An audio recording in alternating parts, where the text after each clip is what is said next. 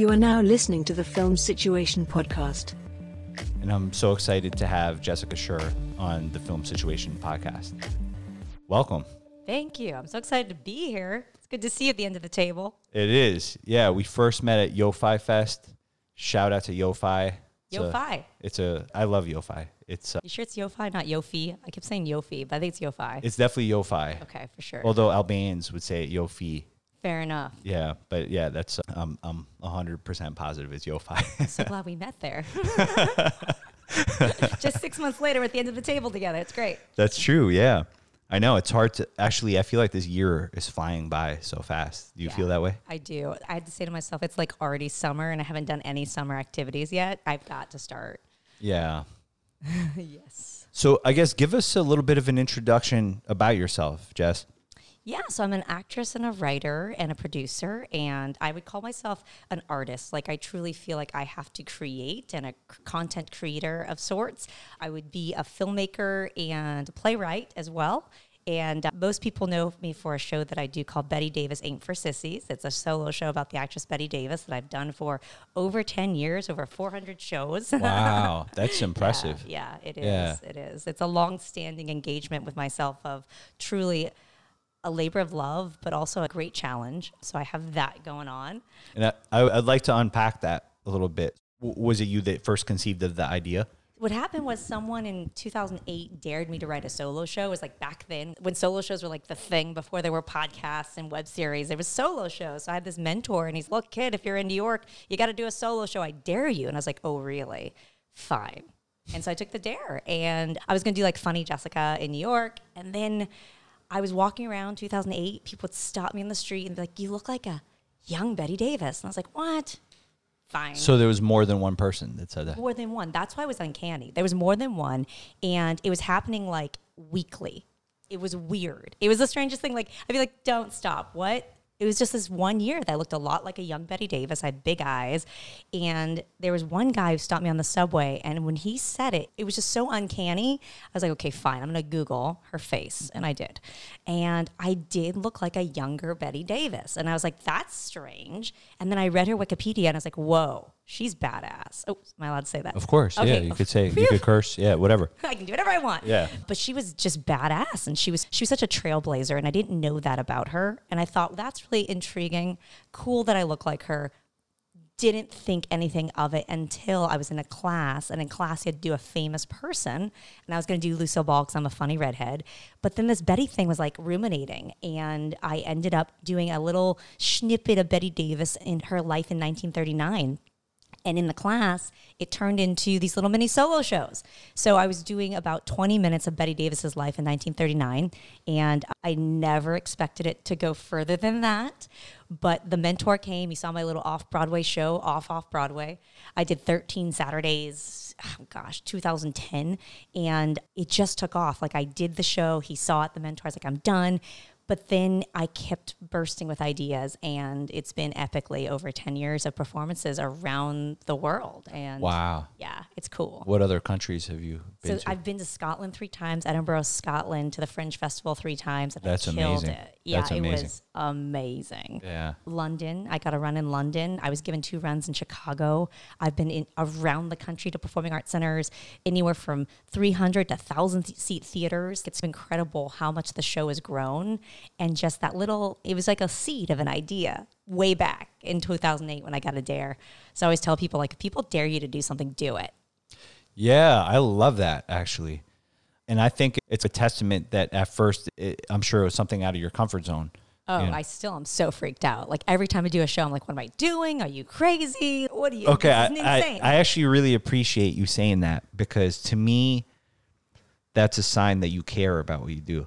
When uh, I- know people that are really good at what they do, they see actually, they say that Steven Spielberg, have you ever heard this? That he vomits in a garbage can every time before he makes a movie. And at some point, he had an interview in 2008 that in early on in his career he was doing that. Like he would be so nervous that he would be vomiting. He was like, early in my career I was doing this. He's like, and then later in his career he said it started happening again. Interesting. And to me, I just take that to mean like you really care about what you do, and I so I think that's awesome. Yeah, because there's some weird actor, producer, all those nerves that, of wanting to do something and doing it good, but also like growing within where you are because you're always at a different place in your career. So you just have to be where you are. But as I get further along in my career, like I'm more confident, but I still have nerves all the time. Yeah, totally understandable. And where did you study acting? So I went to the Wynn Handman Theater, Wynn Handman Studio, and Wynn Handman Acting Studio. He was a legend of New York City back when, back in the way, way back. He's actually the one who started off Broadway. He had a place called American Place Theater, and the American Place Theater was really a place for artists and actors who had stuff to do that wasn't Broadway. His goal was to do anything that Broadway didn't want to do, he wanted to produce. So he was the truly the person who started off Broadway. And Sam Shepard started with him, Eric Bogosian, like a lot of really ironically solo show artists. So in that environment, I was studying just scene study, but I was also in an environment where solo shows were really prominent and I was hearing a lot of stories about all the people that he had directed. So I was going to give up my solo show, the Bette Davis show. I, I kind of got to a point where I was like at a, like a standstill, but then I brought a piece of it into his class and he said, take a piece of her book and do it in class. And I did a scene about her father coming to see her in a play and how the father just didn't really he passed her up. And that i realized was like the spine of bette davis. She's this woman who's always fighting for her father's love. And then i have my own issues. It was like wow that kind of worked. Like it just all blended together. So i was really lucky to study with Wynn he would basically have his students study with the best of the best. He loved he loves good playwrights. He's now passed away during covid but he Oh, sorry to hear. was 50 some odd years of teaching. Wow, Yeah. it's incredible. yeah. Yeah. So he was he taught Sam Shepard. Yeah, he would do Sam Shepard. He would do, he loved really well written material. If he brought in a Bogosian or a Sam Shepard or any of those playwrights that were like just really good for the actor to have good text. He loves good text. And as an actor, I feel like if you work with really good text, you get better faster. I love Tennessee Williams, like he loved Tennessee Williams. There was just so much in that environment of good work. And I always say, I wish all the big producers could have come into those classes because they would have seen such good work. But it was a, a private place. It was a place to just study. And I was there twice a week for five years. And then I left for a little bit and I went back right before pandemic. I actually went back because I was like, he's now 97. I want to make sure that I'm still studying with him. And he would have, I think, if it wasn't COVID, he would have continued to teach until he was 105. Wow. Yeah. You had a lot of vitality. So much. It Yeah. really is a testament. If you love what you do, it never gets old. 50 some odd years of teaching, like through every generation. It's, it was a really special environment. I feel very lucky to have been in that. And that was kind of an early younger person of a person who's coming to New York and studying. And uh, yeah, he was, he is very special. Now was he teaching the Stanislavski based approach to acting or No, he was more, he doesn't like to call it Meisner, but it would have been, he actually studied, he was Sandy Meisner's right hand at the neighborhood playhouse. So he did all that. Like he was Sandy's assistant. And then he became his own kind of, he had his own way of doing, but he, it was all about being real in the moment. But he would have, it would have been more on a Meisner sense. Yeah. Yeah. I recently read Sandy Meisner's book or Oh, yeah. one of his books Yeah. about acting. Yeah. It was Yeah. really interesting. They were good. They were Yeah. good. and actually I listened to the audiobook. I'm an Audible junkies. nice. I love Audible. nice. They don't sponsor the podcast. they should though. Just wait. Sponsored by Audible. Which is I just find it it's an easy way for me to what because I'm traveling a lot or I'm in the car and then that's Yeah.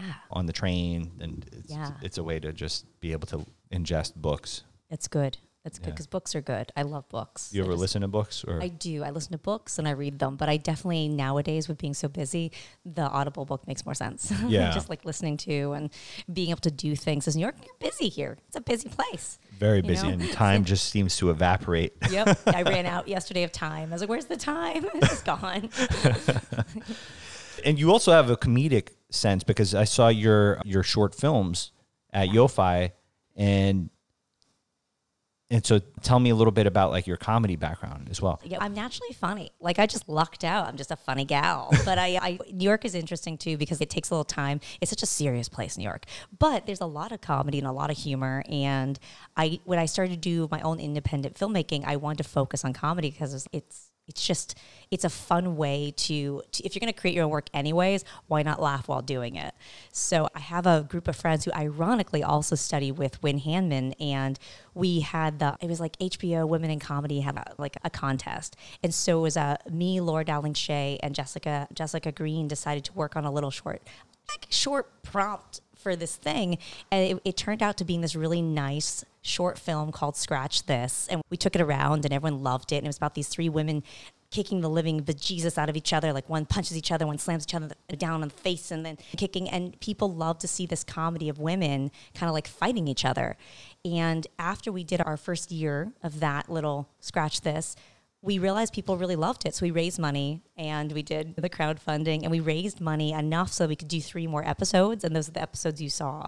And what was really cool is that during that crowd raising money thing, one of Jessica Green's friends was like, Hey, I have a house in the Hamptons. You can just use it. So that became our set. We had literally a week to do what we wanted to do at that house. So we wrote three episodes around. We had the swimming pool, we had the tennis court, we had the beautiful house. So we just wrote comedy around the house. That's perfect. And that's perfect. smart screenwriting for all you indie filmmaker aspiring indie filmmakers because I always say if you have access to things as an indie filmmaker, you have to use those things. For example, a good friend of mine owns a wine store on Arthur Avenue. Like, Ooh. absolutely, I'm going to have scenes that have a wine store, like I had in my feature film, The Trouble, or other earlier works that I did. Yeah, it really helps when friends also gift it because then they're part of the project too. You create you're creating a filmmaking community, which filmmakers have to remember. You have to ask your friends for help. Oh, you point. have to. Yeah, you, have like, to uh, not be shy to call in every favor. Yeah, yeah. Because there's those times where the locations don't work out, and then you have to have your backup locations. Like you hear that as indie filmmakers a lot, where yeah, I had this gas station locked down, and then, then the gas station blew up. You're like, oh no, do you have something else? then it yeah. blew up. That's funny. Yeah. Yeah. So yeah. No, it happens happens. It, that kind of thing happens all the time. W- was everything smooth sailing when you guys were filming at your friend's no, location? No. okay, so, so it's not just things. me. no, yeah, it's like indie. There's just so many things that go wrong. Oh, it's, God. You can't. You just you have to go with it. You yes and it as much as you can. Yes and it's a golden opportunity. But there were just there was a ton of stuff. Every I think every indie film project I've ever done has got like a host of wacky things that in real life don't happen. But yeah, we had issues, and ultimately it made it stronger. In the end, we had so much resilience, I would say. But the project itself, originally we had written out 10 episodes. We could afford to do three. It's as a filmmaker, you want to make so much, but you realize there's only so much money. Like you yeah. eventually run out. and Absolutely. then you have to be like, people like, when are you going to make the rest of your 10 episodes? I'm like, exactly. Yeah. Soon. but um, yeah. If you'll bankroll it, then yeah. we'll make it sooner. Yeah.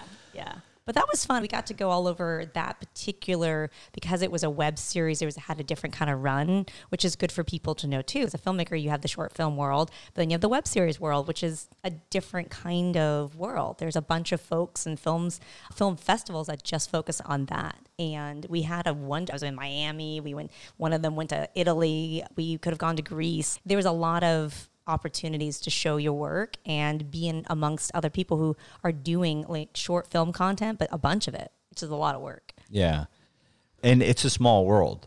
So small. It's such a small I'm sure I mean, we already know people in common, but I'm sure there's even more people if we start going through the names and I'm sure you've been going to festivals and seeing familiar faces and things yeah. like that. Yeah, I love the festival part of it. It's funny. I was looking at the hashtag. I was at. I have another film now that we'll get to, but I'm now doing like my new hashtags. And I was like, film festival season. I was like, yeah, film festival season. There was just yeah. a whole world of the film festival because it's making your film is definitely one part, but then submitting your film is another part, Absolutely. and then physically going to these festivals is this whole other part and I always feel like it's like a mini camp weekend when you go to a festival. It's like camp starts on Thursday, ends on Sunday. So sad to see my friends go. like, yeah.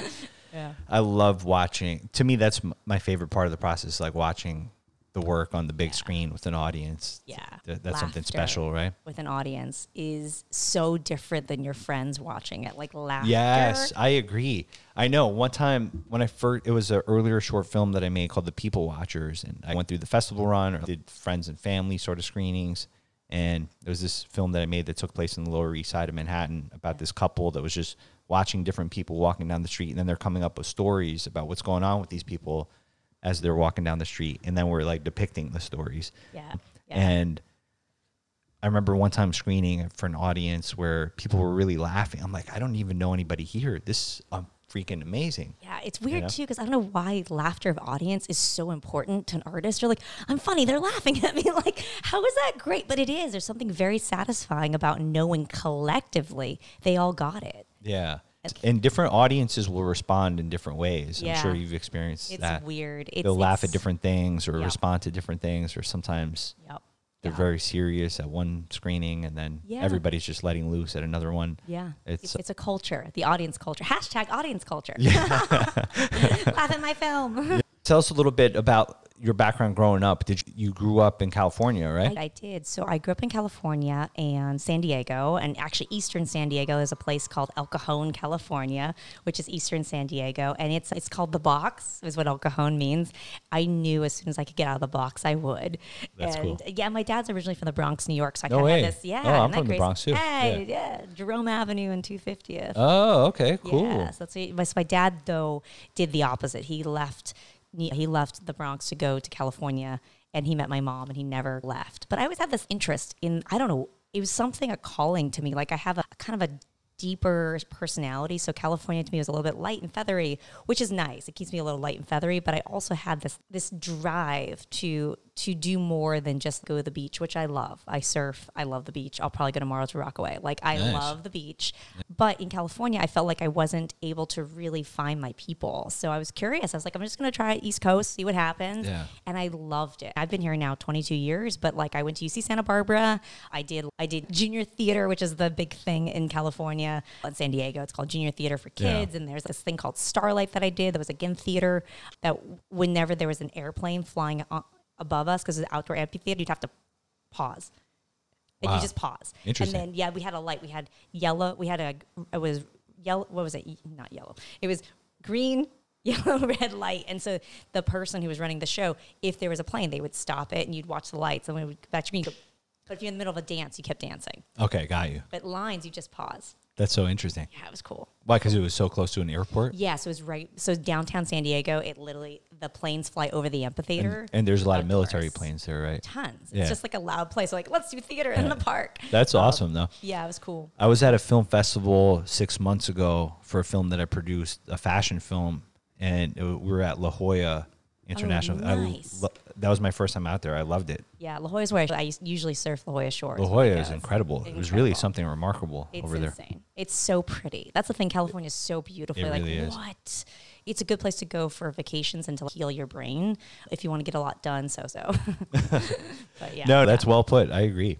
Yeah. I was just there a few weeks ago working Yeah. with the same team on another project. And uh, yeah, Yeah. it was. It's remarkable with the amount of beauty. There's a part of me that misses that that spiritual sense of like sunsets and water, Palm and- trees. yeah, palm trees, trees, stuff. Yeah, it's really Yeah. a beautiful place. So I, I love that I have both. But I now officially this year is my exact. I've lived in California as long as I have in New York.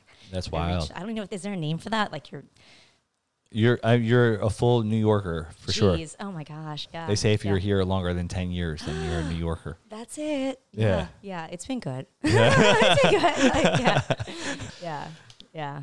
So did you grow up watching movies and being into movies and Yeah, I did. It's funny because I have another film, another short film that we'll get to, Wicked Image. I have Wicked oh, I'll- Image? I'll tell you about it in a second, but Cool. I, it reminded me of something from California. But yeah, so I yeah I grew up watching films. Like we had a beta. You remember the beta? Oh yeah, the Betamax. the Betamax. I've heard them more so than seen them. yeah, like I guess I grew up with no, I grew up with VHS and we had things like both, that. And that was uh, at the cusp of it. We had yeah. half my beta and then half on VHS, and I had so many movies. My mom would line them up. I would tape everything. My, mom, Yeah. my I have an older brother, and he was really good at the tech stuff. So we would literally, I'd have like Caddyshack, then Weird Science, and it was like everything was like all. yeah. And I knew Weird I had Science a list. was a classic. Yeah. Classic. Such good. The 80s are my jam. Yeah. Like, jam, jam. But I had a list of all of our films by like category, and then I had a list of how you could find it in the house. There would be like bookshelves, and I would have a list, a master list that I wrote out by hand. That's pretty organized. very organized. You could always find. If I wanted to watch anything that actually, I watched a lot of the same movies for some reason. But if I wanted to watch did too, yeah, Labyrinth, I yeah. knew where it was. Like I was on the same tape as I think it's on the same tape as oh the Bernie's one, the Bernie's Oh, Weekend, at Bernie's. Bernie's. Yeah, That's such a- I saw Weekend at Bernie's too in the movie theater. I oh, remember when I was a young kid. yeah, yeah. I think I saw the movie theater also. Yeah, Yeah, good and stuff. yeah, that's so wild that they made a sequel to that movie. Yeah, right? why? the first one was bad. it's such a bad film. Like, imagine being that actor has to get just carried around. yeah. Like, it's like I'm playing a dead guy. I know. Like in a sequel, your, in the sequel, not just in the first one. yeah. Wonder how his career went. I don't know. wonder if he's still alive. yeah. the guy killed his career. Yeah. yeah. Did you grow up also going to the cinema a lot? Yeah, since I had an older brother, that was the thing we did. We were 10 years apart. So we oh, yeah, we it's like me and my si- my sister's ten years younger. Oh wow, yeah, for Yeah. sure. Oh, so you can be like the mentor. Yeah. The mentor figure. Yeah. Yeah. my brother definitely loved movies. So we did many a time he would take me to a rated X movie and he'd sneak me in. I remember one Rated time X, I'm scandalous. Uh, sorry, no, never mind. Sorry, rated R. It's okay. in a whole new direction. Uh, rated R. And he bought me a ticket to go to see, I think it was like, I don't know, some some like cartoon. But then actually we had to go see Predator instead. And it Yeah. scared me and gave me nightmares. And I remember we had this little hack. Like I would walk in with my like kids ticket and I would go into the bathroom and then he'd go into the bathroom and then he'd go in the theater and then I would just follow. That's that was my hack back then That's because awesome. we thought because he was underage. He was like 16 or whatever. Yeah, I was yeah. six. I was six. Yeah. I see Predator. I got major and still have nightmares from Aliens because I saw it too young. Yeah. I think I was like seven, and I remember That's just the James so Cameron one. So scary. part two, yeah. Oh gosh, yeah, that one. Wow.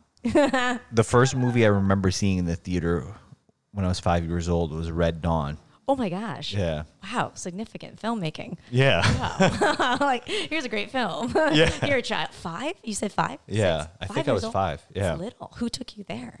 I think my, I think I went with my whole entire family. I think a lot of people. That's Yeah.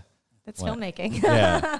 and then when I was, I remember, I think I was 13 or 12 or 13 when Forrest Gump came out. oh, so good. And that was a great movie to see in the theater. But what happened was when we went to go see it, for some reason, like everybody in my family came, like my aunts and uncles and different people. And there was a problem. It was this is actually on Loews on the Upper West oh. Side on Oh, West 80 yeah. Uh, in the on Yeah. on Broadway. Yeah. On yeah. And what happened was there was some sort of weird technical error that the movie was delayed forever and ever, half an hour or 45 minutes. So then when everybody walked outside, they gave everybody two tickets, two free comp tickets to go to the movies, and then all my relatives gave them to me. What? Yeah, so like I was yeah, it was a major score. Wow. And So- you were, we have five. I was 12 when 12. Okay, yeah, this is okay, Forrest different. Gump. Okay. Oh, yeah, Forrest Gump. Yeah. gifted the family. I was give, gifted the family The comp family tickets, comp the free tickets, That's and when you know you're a filmmaker. At that point, you're like, I have to go into this. world. yeah, it was incredible. I'm meant to be. Yeah, and so The I saw a lot of tickets. I saw a lot of movies Yeah, it was growing up in the theater. I I remember because yeah, I had an uncle that took me a lot. My dad took me a lot on Tuesdays when it was like bargain Tuesday night or whatever. Yeah. And yeah, I saw The Lost Boys when it came out in the movie theater. I saw Edward Scissorhands. So good. That was a good one to see. that film. Lethal Weapon 2, like Yeah. just great movies. Yeah. Good stuff. It was different back then. I feel like for some reason it was just a different kind of. I don't know. There was a just a different. It was different. I think 'cause I- we didn't have we didn't see it before streaming. It's like you were waiting to see it at the theater. I agree. And I think even watching movies at home, was like, I don't know how it was in your family, but in our family, it was like, all right, let's turn off the lights. Yeah. Let's make the popcorn. It was like, It's there a was thing. a, there was a ritual to it. Yeah. It was total ritual. And everybody's locked in, not, hey, we're watching it, but checking your cell phone. Right. Yeah, that's right. It was totally there was a sense of collectiveness, like people were doing it together and focused. yeah. Do you have some sort of policy? I know some performers have policies where people can't be on the phone when you're performing. Do you have that at all? What's interesting in because the Bette Davis show is theater, people have better behavior in general. Okay, that's good. Sometimes people get la- like I have it. Uh, sometimes I do it when I'm not traveling around the country. I do it on the Upper West Side on West 72nd Street at the Triad Theater, Cool. and that was cool. I'll let you know when I do it again. Yeah. That particular space, y- they can order food, so sometimes you'll hear like the crinkling of Oh, okay. and I just have to remember they don't realize how loud it is. Like Yeah, they're yeah. just enjoying the show. Right. But you hear stuff like that. But most of the time, my audiences are really engaged. Yeah. And I have to remember there's sometimes an audience that laughs at jokes. Sometimes they're a listening audience. And the listening audiences, sometimes you're like, do you like me? But they're really just listening. There's different kinds of audiences. And I think in theater, so far, people do come with a little bit of, I'm going to the theater. I'm going to go watch. I'm going to Yeah. like focus. I actually, at this point, rarely have the phone go off because I make a joke about it. I say in 1939 there were no cell phones, so please silence yours Oh, yeah, that's smart. before Yeah. the shows. So at least you get a phone, and then because Bette Davis, the character, would make fun of phones in the middle of a show, if a phone goes off, I do make fun of it, and I wait for them to Oh, turn I like I like that. Yeah, so you, it's interactive slightly like yeah, that. if yeah. someone sneezes, I say gazoon tight because it's theater. That's awesome. Of like the audience is part of that show. You saw the version on the film version, but that was during COVID. Like that Yeah. Filmed version, I didn't have an audience. I missed having an oh, audience. Yeah, that Oh, I was didn't even done during that. COVID. I was thinking about the other day. I was like, wow, that was such a weird time. It was 2020. Yeah. We all were wearing masks before I started the show. We all took our to make sure we all didn't have COVID. Like I did it during this weird downtime, but it was totally one of those things I couldn't stop thinking about. I felt like I had to film it for some reason. And because all the streaming platforms were looking for content, I didn't mean to. It's like I made a feature film during COVID. Like I Yeah. basically just filmed a show I've been doing for so long. And that was an amazing experience because it was during COVID. But like the woman, Lauren Patelis, who did my hair, she's like a Broadway, she works on Broadway. That's what she does. But during COVID, people weren't working. So you got a really interesting team together. That Lamb is fascinating. I would have not known that there wasn't an audience because you Yeah. performed it with the level of energy as if there was. Yeah, yeah that's Yeah. the thing that's also true about theater is you have to keep your energy up. Otherwise, you literally can see it flatline. Yeah. Yeah, it's a Such a different type so of performing. energy. Yeah, I mean, 36 play, pages of dialogue compared to a line in a movie. Like it is such a different beast. yeah. But I love them both, obviously. Aside from the shorts that I've seen, have you done a lot of film and TV work? Yeah, I was on Blue Bloods, as we all were. Nice. Faith Madsen, contusions and lacerations. Says a jerk ex boyfriend beat her up. She's in 12A. That was Yeah. my nurse role. Oh, okay, uh, cool. Yeah, I was on Claws, which is I got to go to New Orleans to film that. Cloak and Dagger, another free ABC Freeform. I got to go to New Orleans again for that one. I was in the movie Annie. I play a reporter. What's her name? Her name is Annie. That was one of my first feature films. That's pretty Uh, cool. And yeah, and I'm, I'm always focusing. I'm focusing more on film and TV now. I love filmmaking and doing my own work. I do really want to be silly. I, ha- I live in New York. How have I not been like on Law and Order? So this is 2023. It will happen. Yeah. I have to be on I'm Law confident. I know. Yeah, there's you- so many of them. Yeah. Come on. But no, I've been actually focusing a lot on comedy. Like my next film has we didn't know it was funny. So my next film is Wicked Image. And that that film we just started doing like the film festival circuit and I'm amazed at how many people laugh out loud for that particular film. I'm not sure why that is. What is Wicked Image So, about? yeah, so it's about okay. So it's about three women who are sick of the world think they're men. Lucifer, the devil, and Satan. So they go to a PR firm. They get, get to get their image fixed, and they find out the PR firm is more evil than they are.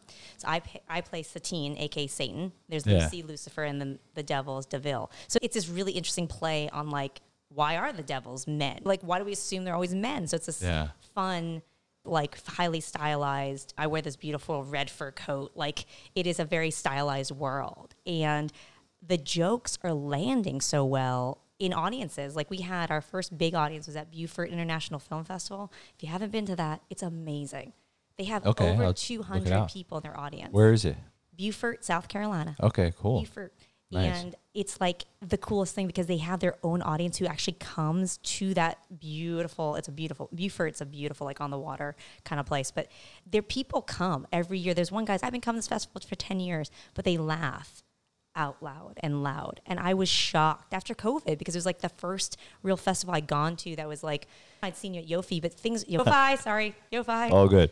but I had seen, I hadn't really been out to a festival until that festival. And like, it felt so good to have people laugh out loud. And I just did, we just did Coney Island Film Festival. I was in Block Island Film Festival last, mo- last weekend Yeah. for Wicked Rhode Image. Island? And like, Yeah. Yeah. And that was How was that? another, oh man, I had, I got a moped. That's pretty cool. I know. I got a moped. And those are the things of this filmmaker, like weekends away, like you get to do things you normally would never do. And Block Island, I'd heard about it. I never went there. And then going there as a filmmaker and like just be like, I'm a filmmaker. And oh, here's your discount. Yes. Like, it Nice. was cool. It was very cool. That is Uh, but they have a great festival too. I've so far, all the festivals we've been to with Wicked Image, they've, it's getting programmed in the comedy section, which is really cool too. Cause I'm seeing funny comedies. And often in filmmaking, everything's so serious. Serious. Um, I like to blend comedy and drama. Yeah, dramedy. Yeah. Or just I don't know. I see the humor in a lot of things. Yeah, Like Goodfellas is a gangster movie, but it plays almost like a comedy true.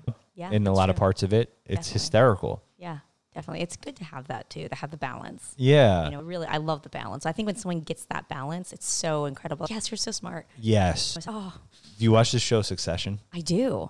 It's so Oh, good. Such a good show. Yeah. That show was great. Was I'm happy great. we have that show. When Same. I think it was a it hit on some sort of cultural pulse. I feel. Definitely. Yeah. Yeah. Just seeing it in New York. I feel like New York for so long didn't have a lot of TV that was really good. Yeah. And there's so many good actors here. It's been nice to see good actors, good acting, and a good show here in New York. And uh, hopefully we get more shows like that. Yeah, no, that was incredible. more. My sister works on the show in the costume department. Oh, no way. Yeah, Families everywhere. yeah, That's so cool. That's neat. Yeah. That's great. yeah. No, so I promised her that I would first watch it, and it took me a couple. For some reason, it took me a couple of episodes to get into it because so I don't know. I don't know about this show because I couldn't connect with any of the characters. And then I feel like the key for me understanding and loving that show was oh, it's actually hysterical. It's Yeah. it's I appreciated it as a comedy. Yeah. And then of course there's so much dramatic things. So you start being invested into the characters and it's so well written and Yeah. the acting is incredible, but it's also so funny as well. There's so, So many funny, funny. moment, moments throughout that show. yeah. It's good to laugh and just to be able to like, especially after I feel like after pandemic, there was so much, there's so much stuff. So it's nice to be able to feel like we can laugh again. And Yeah. there's been a lot of content, which is nice. I feel like during COVID also too, things people found out ways to make their own stuff. And I know I was at home, like with all that time, just had time to make. I was making a bunch of sketches at home on my iPhone. Oh, yeah? I was Cool. like writing character sketches and having them edited. And I ended up looking on Mandy.com. I was like, I need a comedy editor. And this gentleman, Brian, he was like, Yeah, I'm not busy. My day job, the kind of I can't do it right now. And Brian Crumb is the editor for SNL. Oh yeah. So he was like not busy and he edited a few of my sketches. And it was like this level of I'm in pandemic. This person doesn't have anything to do. And he was like, Thanks so much for sending me. I don't I'm just not busy right now. Thanks so much for creating content. And I'm like, That's amazing. What? Yeah, it was cool. It was That cool. is super cool. Going back to Wicked Image, who who was the director? Yeah, so Caitlin Shearer, not to be confused with Jessica Sherr. Yeah. That's funny. It's very funny. So Caitlin Shearer and I, we've been friends for years, and we actually wrote a feature film script about Bette Davis together. And during that process, we were gonna film a piece of the Bette Davis film, and then after realizing how expensive it would be, we decided, you know what, let's just do a short film, something different, because we wanted to have the exercise to to do something together. And Caitlin's an amazing writer, and she's a first time director, so she wrote, produced, and then she directed Wicked Image. And she was she's so ahead of the curve. Like she on set was just a badass. It was incredible to see how even for a first time director, she was so prepared and like just she never took it for granted. She came so prepared, over prepared in the best of ways, and we all felt so grateful that here it is that someone like it's our first time doing something, never took it for granted. That's You know, awesome. yeah, we were really lucky that we had such a good team. We had other issues in filmmaking with like other departments, but overall the film works. It just Nice. works and it's good because we need to have something together and I love this you know, each film is your own little family. It's like you have film this Yeah. family, film that family, so that's been it's been good to have that because that was my first time producing from like level zero because I was like, hey, do you want to write a script? She's like, my she has a twin sister, and her twin sister gives her a prompt on Fridays about writing something, and the prompt was, what if I think it was like, what if the devils were women, or what if the devils were three, or something, and so she basically used that idea and she wrote a script based off of that prompt. and Wow. then we ended up filming it, and So then I, I is your sister in the business as well? no, she's not. She's like a mom of three, but she's really good about reading her scripts, and uh, yeah, yeah, That's pretty cool. yeah. And how did you and Caitlin first meet each other? We met at I think God, how did we meet? I forgot. It's been we we actually met think 2014, 2013. Yeah, just through the Oh, I grapevine. know. You know, it was through like a women's event. It was like a filmmaking event, and oh, I remember. It was actually. Oh my goodness, I hadn't thought about this. It was a gentleman who's unfortunately since then passed away, but his name was Robert Fingerman, and he was an accountant, and he used to have these elaborate, beautiful dinners, and he'd invite different people. And his idea was he wanted to connect people up, but he would go to like amazing places. And I remember we were at that churrascaria. It's on like 47th Street or 48th Street. It's like that place Yeah. where you lift the sign to get more meat. Oh, Hey, I yeah, want like a meat. Brazilian place. Yeah. Exactly. So there was like 50 of us. I didn't know there wasn't 50. It was like 30. It was a lot of people. Yeah. And he, she had sat her on one side of the table. I had sat on the other side, but I was wearing this 1930s hat. And she kept looking over at my 1930s hat. She finally, we finally connected. She said, I love your hat. Because I used to wear like only 1930s clothes. I now, since then, I'm no longer wearing ni- only 1930s clothes. But there was a time in my life where I like would only leave the house with like gloves and a hat. When And, you were like full tilt in the Bette Davis full thing. tilt. I would not. I would leave with like full dress, like full jacket. Like I looked like I was a step out of the 1930s. That's pretty cool. Yeah, yeah. So that's we Yeah. met at that, and then we became friends. It's like you do in New York. Let's meet up for coffee, and we just connected in such a good way. And I was so impressed because she's such a good writer. I was like, wow, you're really good. And she had. She's she she we were both we both got to New York at the same time too. So we were, she's younger than I am, but she just has this she- like she from? New Jersey. Yeah. Oh no, I'm sorry. She lives in New Jersey now. She's originally from Minnesota. Oh, okay. Yeah. Gotcha. So she yeah. came from Minnesota to That's kind like my friend, my friend Greg Blake, who's also a writer director that I worked with a bunch of times. He's from Minnesota. yeah, Minnesota. Yeah. Minnesota. Did Yeah, you ever see yeah. Fargo? Of course. Yeah, Oh, I want to be incredible. in Fargo, man. Yeah, yeah. Fargo. Yeah, yeah. It's a great movie. Yeah. Yeah. Are you a fan of the Coen brothers? I am. Yeah. Yeah. I'm a fan of any good filmmaker. Yeah, Yeah, that's a so good, way to put it. Yeah. That's how I am too. Yeah. Who's your favorite? Do you have a favorite? It's hard to say these days. I think Stanley Kubrick might be one of my is my favorite because I'm just the most impressed by him. I'm like he was just so far ahead of his time that it was Yep. it's mind blowing. Mind and blowing. it's hard to fully appreciate unless you see some of his work on the big screen. Because I remember when I was in the seventh grade, my teacher like brought in a VHS tape. He's like, "I want you guys to watch 2001: A Space Odyssey." Like, and then Really? Wow. I couldn't give a shit about the movie at that time. You know, Or maybe I was in the ninth grade actually. Okay. Yeah, because it was like freshman year of high school. Yeah. And I just wasn't. I was totally checked out. And then I tried watching that movie again, even at home, like renting it on DVD and just watching it. And I'm just like, I don't know. I just I can't connect with this movie. And then I saw it once they were doing a screening at the IFC Center and I saw it on this huge screen and I was just fucking hooked. Wow. Like every moment of the film I felt connected with what Kubrick was trying to convey yeah. and yeah. I was like this is so beyond th- this is incredible that he had done it 50 years earlier. It's Years. insane. It's, like comp it's it's basically concepts that people are talking about now. Were we seeded by uh, extraterrestrials? Th- Yep. These kind of like weird big questions Yeah. and about consciousness and about the evolution of humans and he was just tackling that Right. in Yeah. artificial intelligence which is really Which on the is rise now yeah it's insane Like, how did he know? yeah It- I think as creatives, you're in. You're if you're into your intuition, like it's in there somewhere. There's Yeah. some sort of way. I always. It's funny because I, I love Julia Cameron. I don't know if you ever read like The Artist Way, but she talks a lot about. you No, know, but I will read like, it. Oh, yeah. Oh, it's it'll change your life, like game changing. It's basically like a twelve step program of unlocking your creative blocks, which you don't even realize the creative. Like how many times you've run into the same creative block and you just run the opposite way, opposed to let's go through it.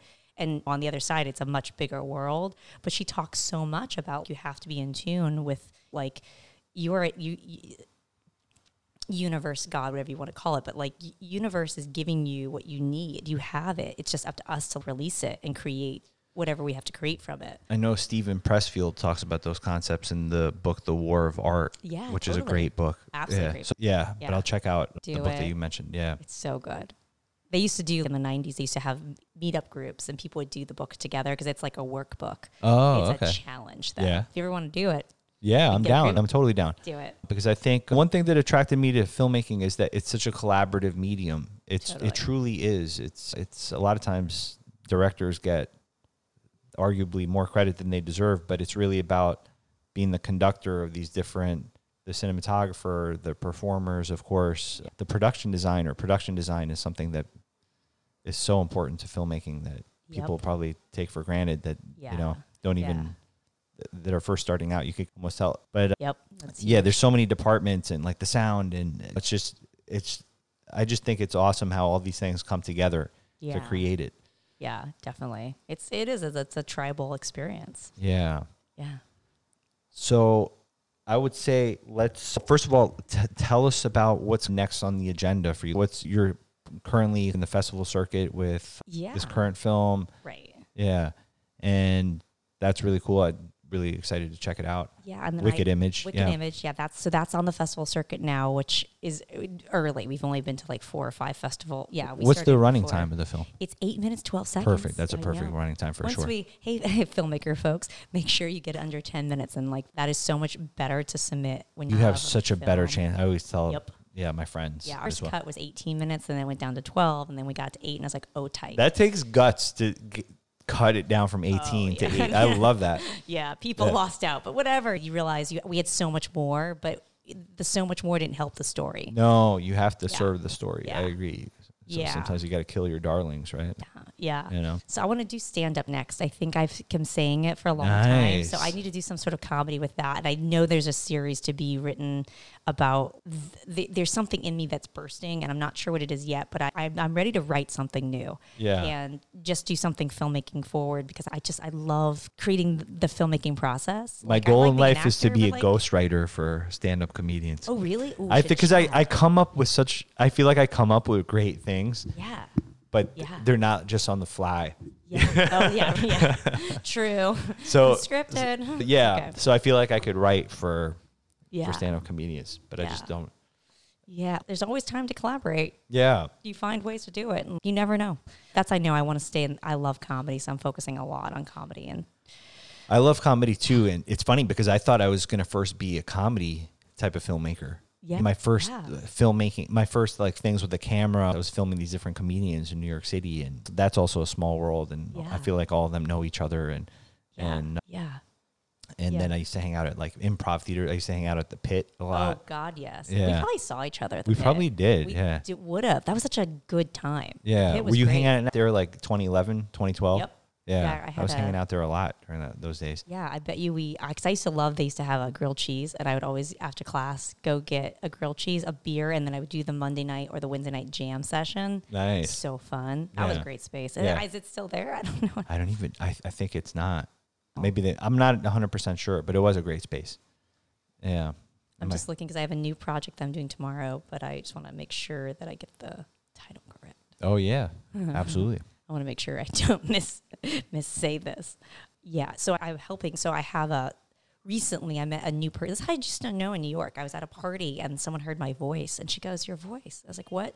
I was like, "I don't sing." She, "No, I actually have a musical, but I love your voice. You'd be perfect for this one character." So I actually tomorrow I'm in the studio with them and they're doing like a Broadway recording, their first Broadway recording to hopefully raise money for something called Mars 2076.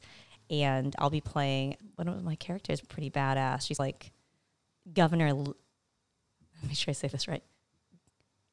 Governor Leonard. Okay. Governor Leonard. I'll be playing. Yeah.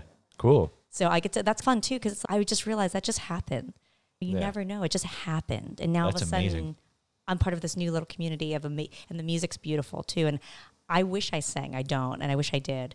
But I always get offered like musical things. I'm like, I'm sorry, I don't sing. So Yeah. at least this, I'm offered a musical thing. I only have to talk. Yeah. It's great. Yeah, yeah. You never. It's never too late to start something new. It's true. I bought a ukulele also Yeah. recently, and I want to learn how to play ukulele, write songs, and I'm gonna sing them in my own little voice. Oh, that's pretty And cool. just keep it like Yeah. ukulele voice, not like Broadway voice. Yeah. That's funny. Ukulele's funny. yeah. No. uke. yeah. Ukulele. Yeah. That's also a subculture right there too. Absolutely. There's a movie to be made about that. like, ook. Yeah. yeah. Shout out to my former film student Emilio, who plays the ukulele. I've seen him. I've seen you on Instagram, Emilio playing the uke. Yeah, Nice. yeah, Nice. Okay. I'll check him out on Insta. yeah. the Insta ukes. There's, yeah. Yeah. Cool. I have to admit, in full disclosure, I it's like I know who Bette Davis is, but I don't think I've seen. I can't say that I've seen movies with Bette Davis. which one? If I were gonna watch a Bette Davis film, Yeah. but it seems like, like you were like that before Me people were coming up to you on the street because you had to Wikipedia her. It's not like you were instantly familiar with her whole body of work, right? No, I was embarrassed because I didn't know her, and she was like a prolific actor of the 30s. I know Rod 40s. Stewart has the song. right? Yeah. Yeah, Kim Carnes, but Oh. he's got Bette Davis. Oh, okay. Why did I think that was Rod Stewart? he might have. He might mention Bette Davis, but I thought that was a um, Rod Stewart song. It's somebody else. It's Kim Carnes. Kim Carnes? Kim Carnes had a one-hit wonder. She's got Bette Davis eyes. Good. Maybe there's some it. Mandela effect where Yep. in another universe, Rod Stewart sang that song. Absolutely. Probably in you fam- Mars 2076. Are, are you familiar with the Mandela effect? No. Have you? Oh, you haven't heard of this? No. This is a fucking rabbit hole. So there's a lot of people. Look this up. The Mandela effect. Okay. I'm stunned that you haven't heard of this. Actually, may, uh, maybe a lot of people haven't heard of this, but there's a lot of people that'll think that something happened and and they're like, did we cross timelines here? Like some people, so they called it the Mandela effect because I think the it got popularized when Nelson Mandela was still alive. They're like a lot of people believe that Nelson Mandela died in the year 1990. They're like, and there's this mass amount of people that are like, yeah, I distinctly remembered that he died in the year 1990. And some people remember it that way, some people remember it the other way. That's a big one. Another big one is from Star Wars. A lot of people remember a line, Luke, I am your father, Darth Vader Yeah, saying that. yeah. And then he doesn't say that. And What? Yeah. Yeah, exactly. And even James Earl Jones is in on an interview saying, Luke, when I read the script and it said, Luke, I am your father, but it just says, I am your father. He doesn't say, Luke, I am your father. And What? even though there's like mugs and stuff like that says, Luke, I am your father. I thought it too. I thought it was Luke. I am thought it was too. Wow. And then there's there's the, another big one is the Berenstein Bears that a Oh. lot of people think that it was spelled like Berenstein S T E I N, Yeah. but it's actually spelled Berenstain S T A I N. S T A I N. What? Yeah, and they're like, what? Like I could have sworn they're like I had the name was Steen, and I read those books like, and I was like, whoa, that's a similar name to mine, and now it says Stain. Like I would have known that. Absolutely. Yeah. Wow. Yeah. Okay. Conspiracy. No, it's just a theory. It's just it's, it's the a theory. Some people, some people, you know, some people think obviously, and most likely, it's just nothing. It's just people remembering things the wrong way, and they're just, oh, I could have sworn it was like this, and That's it just actually though. wasn't. But some people go deeper, and they're thinking that like particle collider at CERN in Switzerland altered our timeline. Wow. That's deep. yeah, okay. That's another way to go. I know, it. that's another way I'd to go like, about "Ah. I just made a mistake. yeah, yeah Bernstein. Whatever. Yeah. Oh wow. so that's the Mandela effect in a okay. nutshell. Thanks. I'll look it up. Yeah. We'll do Julia Cameron's The Artist Way, and we'll look up the. Okay, yeah, I will. I will definitely Yeah. look up the artist way. It's, so th- it's a book I could download on Audible. Although it's a workbook, It's a I should workbook, I should probably buy the You're gonna have workbook. to do both. You're gonna have to listen to it and then do the workbook, yeah, I have and to buy the physical book. That's okay. Yeah. You can buy a book. yeah. All right. So Yeah. now we're gonna move on to our s- one more thing. I guess where could people follow along with what you're doing? Yeah, definitely. You can definitely go to my website, which is Jessica Sherr, www.jessicasherr.com. That's S H E R R. Or my Bette Davis site is just Bette Davis ain't for sissies.com. That's Betty with an E. Or my Insta, of course, is just my name, Jessica underscore Sherr, S H E R, for all things relative, interesting, and exciting. Wonderful. All right. So now we're going to get to the second portion of the podcast, which is we ask each guest to talk about two of their favorite movie scenes from any films Yeah. of all time. and Jessica chose a scene from one of my favorite movies, which is Ferris Bueller's Day Off. I love that movie. Oh my gosh, it's so good. And it's the scene where Cameron, you know what? We're going to try something new on the podcast. I'm going to actually play a clip Yes. of of the scene. You sent me the links Yeah. and they're fairly brief. So let's see here. I'm going to actually play it. The 1961 Ferrari 250 GT California. Less than a hundred were made. My father spent three years restoring this car. It is his love, it is his passion. It is his fault he didn't lock the garage. Ferris, what are you talking about? Ferris, my father loves this car more than life itself. A man with priorities so far out of whack doesn't deserve such a fine automobile. Oh, yeah. No, no. Apparently, you don't understand. Wow. Ferris, he never drives it. He just rubs it with a diaper. Hey, remember how insane he went when I broke my retainer? Huh? Come on, that was a little piece of plastic. This is a Ferrari. Que bella. Amazing scene. Such Icon- a good scene. iconic film. So Yeah. tell us a little bit. That's tell us a little bit about why that scene in particular resonates with you. It always just livens me up. I get so excited with the music and just I know that the next part is them taking the car out and like just breaking all the boundaries where, you know, like that's the dynamic of those two. You have the rule breaker Ferris, which I always like Yeah. so cool. I think it's probably why I like that movie so much because he's a rule breaker and he does push boundaries. And I, I loved seeing that in a way that he wasn't like like a bad person. Yeah, he wasn't know? malicious. Yeah. No. Yeah, I identified with Ferris myself. Definitely. Oh, for sure. Yeah. Um, yeah. and But I, go ahead. And the actor playing Cameron, Alan Ruck. Yeah, he's also shout out to Alan Ruck, who's Yeah. also had a good run in Succession. Yeah. That was Yeah. so neat seeing him like show up and I was like, ah, Yeah. yeah. Like he did make another, he's had a career. It's so cool to see that he had a Yeah. career, but like to see them so young. And Matthew Broderick was incredible. And yeah, that film Yeah. is just amazing. I John John Hughes word. was really. John yeah. Hughes. If I could go back, I would live in Chicago and just in the time of John Hughes making all those amazing films Yeah. in Chicago. He was that was his thing. He was like Chicago. He was so prolific with the Breakfast Club and Yep. uh, Yep. Ferris Bueller's Day Off. Like he like in Sixteen Candles he Oh, did. I right? love six. That's another favorite. Yeah. Sixteen Candles was so good. Yeah. Yeah, Ducky. Oh man, Yeah. I mean like Jon Cryer. So many good. Just I don't know. They were rebellious kids in a way. I think that's why I liked Ferris. He's kind of this rebellious kid, and I liked that there was a freedom about him. And Yeah. that movie was so free, and the idea of leaving, the way that they leave, they leave high school, like they get out. It's just, yeah. There's a lot of, and I love the music. The music The really music drops you in. I Yeah, like even the some of the other songs that aren't the more like that song Beat City. Uh, Yeah. It plays like when he leaves the high school. And like, yeah, when they're dancing in the parade, it's Oh, just I love that parade. They Yeah. never do a parade. There was for a while. I was like, one day I want to be in a parade, and I almost got to do it. I had the opportunity. I was performing in Chicago, the Bette Davis show, and they had a Sunday parade. It's just the time the parade would have, I would have been on the float. Would have been the same time of my show, but I came so close to being on a parade, being in a parade. that would have been cool. Yeah, it- One day, one you'll day, one day, one day. Yeah, yeah, yeah. That's a great film. great film, and uh, yeah, very well directed, great writing, and Yeah, I had a, a picture in college of him in the car, and that quote, the whole quote was like on, like on my wall. Like everyone probably had like heartthrobs. No, I had Ferris Bueller. and it also there were some bold choices in that film.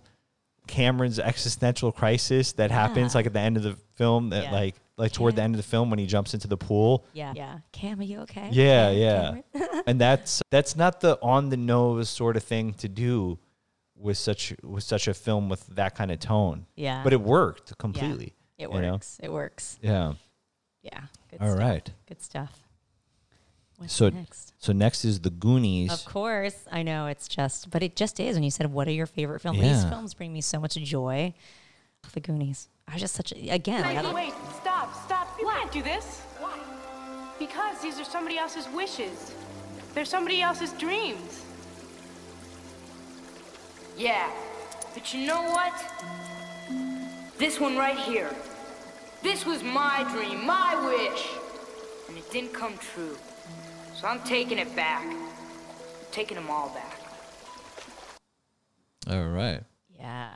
So tell us about the scene and why it resonates with you so much. Yeah, I think it was about this idea of having a dream that doesn't always come true. And these kids like believing so much that they can save their town by going on a like a treasure hunt that they feel that they have so much passion to do that and that one scene is this moment where they could have stopped and they didn't. They end up continuing on their like treasure hunt. But I love, I don't know, there's something so beautiful about the idea of picking up a penny out of just so many people throw their pennies and those dreams, and it's just a penny. But we've all done that where you've been in a fountain, you throw your penny and you make Yeah. your dream, and they some come true and some don't. But we have this giant belief that that penny has the power to create a dream and that idea of putting your dreams somewhere into the universe again i'm all about put your dreams out there it'll ha- it'll happen so i think i, I think that scene does it, it does for a moment say i'm taking it back but still they end up on this obviously they find the treasure and it all works out Yeah. Um, and it's uh, the 80s again the movies in the 80s were so good and just ah, yeah all those actors have gone on to do such I was just gonna amazing say, stuff. Data, Data, the actor playing Yeah. Data is having a resurgence right now because he was in Everything Everywhere Oh, all right. at once. All at once. That's right. Yeah. Yeah. I was looking up his name. I was trying to. Yeah. Shawn Michael, Corey Haim, Corey Feldman, the brother. He's a huge actor now. Ke Huy Quan is that? Huy Quan. Go Yeah. Huy Quan. Yeah. Yeah, because He's he was doing his also thing. he was also in uh, Indiana Jones. Yeah, Dr. John, Dr. Jones. So Yeah. good. So Yeah. good. Yeah, I'm glad he's coming back. Yeah, but those kids were great, and they were all great. Yeah. Just as an ensemble, I love ensemble pieces too. Yeah. So I think that was partially why I really enjoyed it because this ensemble of kooky characters. Were you a fan of the movie The Lost Boys? Yeah, I was, but it, it was a different kind of fandom. Oh, yeah. It was a little. The leeches freaked me out. That, that's the one thing. Oh that's no, no, you're thinking of. Stand by Me. Yeah, that's Stand by I Me. love Stand by Me. Yeah, see, for me, the leeches scared me, but the Yeah, Lost Boys that was. Lost freaky. Was good. Yeah. yeah, very good. That was that time period of really good, such good stuff. Movies, stuff you yeah. saw at a theater, Yeah. or on your beta tape or your VHS. and a lot of it holds up. I mean, Yeah. there's certainly movies that don't hold up, but these particular ones absolutely do. Yeah. Yeah, it's Yeah. funny because on my beta of Goonies, there's a scene that got taken out later on where there was this giant. When they got to the actual ship, they were they all jump into the water, and in the beta version, there's a octopus that they have to fight. And when later on, when it came out on VHS, the octopus was gone. And if you watch it now, anytime it streams, the, the octopus was taken out for some That's reason. That's wild. Like, why was it taken out? I don't think I've ever watched the beta. Was there any discernible difference between beta and VHS? beta was really big. But like when you're wa- when you're actually like watching, was it better? N- I don't think so. I think VHS was better. I think Oh, Beta was more. I could be totally wrong. Filmmakers, sorry if I'm wrong, but I don't. th- I think VHS was more clear. Yeah. I think Beta tend to be a little more like grainy. Yeah. Is the difference, There's and I think that's reason why that they V- changed. There's yeah. a reason that VHS won. yes. Yeah, I think so. I think the film was better on a VHS. Yeah, I know. For a minute there was laser discs. There was a second of that. Yeah, there's a second. like of a that. little like blip, and no. And they're like, wait a minute. I don't know if people want to buy these discs the size of phonographic records. Yeah. So, yeah, a lot of space. Just a lot of space. yeah. Yeah. And then, yeah, now it's all physical media has, I guess there's pros and cons about that. Yeah, I love the idea of not having to schlep it around, but it's also sad you don't have the physical content anymore. Well, Like, there, yeah, there was a whole culture of like when I was a kid and buying music, even with music, Yeah, so it was just like even buying CDs and looking at the liner notes. yeah. Oh. Taking it out and reading, like, you Yeah. know, the actual physical copy of, yeah, that was exciting. Or like breaking it and having to go buy another, like, you had to, the plastic broke. You have to go buy another plastic. like, you had to Yeah, buy exactly. another one. Yeah. Yeah, there's something about that physical touch. Yeah, but stuff. now when I move, it's much better now. I have a box of that's books. true. There's less, less in the physical items, yeah. but then there's also less sort of special features like DVDs. Were doing uh, director's commentaries. I learned so much about filmmaking from watching movies with the director's commentaries. Yeah, Yeah. definitely, definitely. Yeah, I think Criterion still does that. The Criterion Channel or something. Oh, do they do I that? I think they do. I think it's what they do. Yeah. They have a so they have a it. streaming channel, but then you could put on some sort of track, and then it'll I have the. so. I probably should not have said that. I'm probably so wrong. I'll look I into probably it. made that up. It was the Mandela. No, the that's Mandela. Effect. the Mandela effect. Luke, Um, you although it should be, you're putting it out there into the universe. So if it doesn't exist, it should exist. Okay, good. Oh, Um, the we're, throwing, Criterion. we're throwing our penny into the well there. That's right. Uh-huh. my dream, my wish. taking it back, taking it all back. yeah, yeah.